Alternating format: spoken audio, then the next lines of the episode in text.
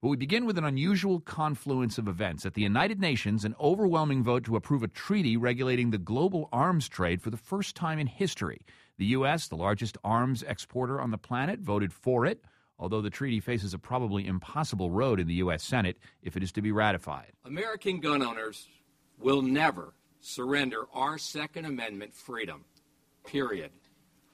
Our founding fathers wrote the Second Amendment so Americans would never have to live in tyranny. For any foreign entity to attempt to encroach on that great freedom is offensive to every American who has ever breathed our free air. That's NRA leader Wayne LaPierre testifying before the United Nations about this UN treaty as it was being written. Yesterday, the NRA also issued a not unexpected report calling for arming school officials as a response to the tragedy in Newtown, Connecticut, more than three months ago. The debate over gun control in tone and ambition in the United States has changed quite a bit from the days right after those Sandy Hook shootings. We can't tolerate this anymore. These tragedies must end. And to end them, we must change. We will be told that the causes of such violence are complex, and that is true. No single law, no set of laws can eliminate evil from the world or prevent every senseless act of violence in our society. But that can't be an excuse for inaction. The president speaking last December. This week, Connecticut legislators took action. Wide agreement on a package of what they consider to be the nation's strongest gun legislation package, echoing neighboring New York State's tough new laws, which go into effect next January. But what do the people closest to the emotional center of that gun debate that started again after the Newtown tragedies, what do they think? Well, you might be surprised. Dan and Marilyn are residents of Newtown and grandparents of a nine year old Sandy Hook Elementary School survivor. They agreed to join us if we only use their first names. It is too sensitive in this traumatized community to speak too openly about some things. But Dan and Marilyn, welcome to the show. Thank you. Thank you. Are you gun owners yourselves? Yes. What do you think of what the legislature is doing? What do you think of tough new gun legislation uh, that addresses the issue of assault rifles, for instance? I'm all for it. I, I think that there's no real need for an assault weapon, not not unless you're in the military. And so you're supportive of what the, the state is doing? To a certain extent, yes. Now, when you say a certain extent, what what gives you pause? Uh, do you feel that the politicians are are sort of meddling in an area that uh, they don't really understand what's going on? I don't know. I just grew up with guns all my life. I was in the military and had to handle weapons in the military. I figure that's part of my freedom. And a lot of people from Connecticut and elsewhere in the United States view that growing up with guns legacy as having nothing whatsoever to do with what happened in Newtown last December. Do I have that right? We were hunting woodchucks and stuff out in the backyard. We hunted a pheasant. That's the way it was done back then wasn't as many people around then.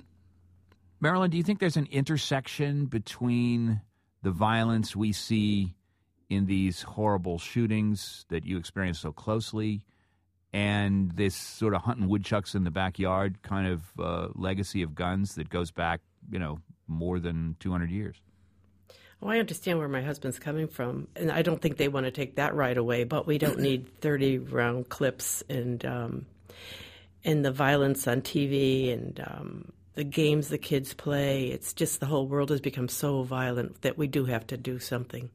Now, we spoke uh, yesterday, one of our producers spoke with your son, Glenn, who's also involved in this. And, you know, while he's very sensitive to the issues, because, of course, his daughter's one of the survivors at uh, your granddaughter at uh, Sandy Hook, um, he expressed a certain amount of skepticism as to what's going on in the legislature in Connecticut. Listen doesn't make any sense. It's just them throwing around their weight and passing laws, but it really is not doing anything. I mean, what's the difference? All the magazines that have been sold are going to be out there, so they can't sell any more. I just don't believe what they're trying to ban is going to help anything. Now, uh, Dan and Marilyn, that's the first time you're hearing that uh, reaction to what your your son told us yesterday. What do you think, Marilyn? Wow. Um, well, I think there's been so much talk, talk, talk. I'm so sick of listening to the same old thing. Everybody says the same thing. We don't get anywhere. Why does it take so long for this to be resolved? And, and I don't understand why the sportsmen think we're attacking them. They they've got plenty of bullets and guns. why does this bother them so? Although it sounds like uh, your son Glenn, Dan, is expressing a certain amount of cynicism that uh, these politicians don't know what they're doing, and if they are doing something, it benefits only them. It doesn't really address the issue. I'd say yes to that. So you go along with your son. Yeah. There's laws out there already. How come those laws aren't being enforced? I thought you had to have checks when I got a handgun permit. I had to be fingerprinted. I had to go through an evaluation. What happened to all that? You mean after I got mine, it all quit? Now, of course, some people will be listening to this, Dan, and they'll go, but these people have a granddaughter at that elementary school. How can he not want to take a truck, drive around the, the city of Newtown, and collect every single one of the guns? No, I'd sacrifice my life for it. Let me put it that way. For the Second Amendment? For the freedom of this country. If I have to, uh, I'll take a bullet.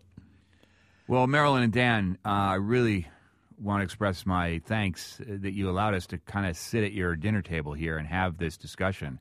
Are there some things you can't really talk about with your son as far as this is concerned, or or is it pretty much uh, a candid, open conversation at this point, Marilyn? Actually, I don't think we've ever discussed it with Glenn, have we? No. No, we just sort of. But I think we can uh, talk uh, openly with him. Oh yeah, yeah. He'd understand, and we'd think, understand his point. I think the biggest thing is the the mental, the background checks. They're they're saying that people can walk in and buy a gun and there's no questions asked. That's got to change. Well, we'll see what does change. Um, what certainly changed uh, for me is uh, being able to hear uh, a conversation with you folks who are so close to what happened uh, uh, about three months ago. Dan and Marilyn, thanks so much. Thank You're you. You're welcome. Thank you. At Radiolab, we love nothing more than nerding out about science, neuroscience, chemistry. But but we do also like to get into other kinds of stories. Stories about policing or politics, country music, hockey, sex of bugs. Regardless of whether we're looking at science or not science, we bring a rigorous curiosity to get you the answers. And hopefully make you see the world anew. Radiolab, adventures on the edge of what we think we know. Wherever you get your podcasts.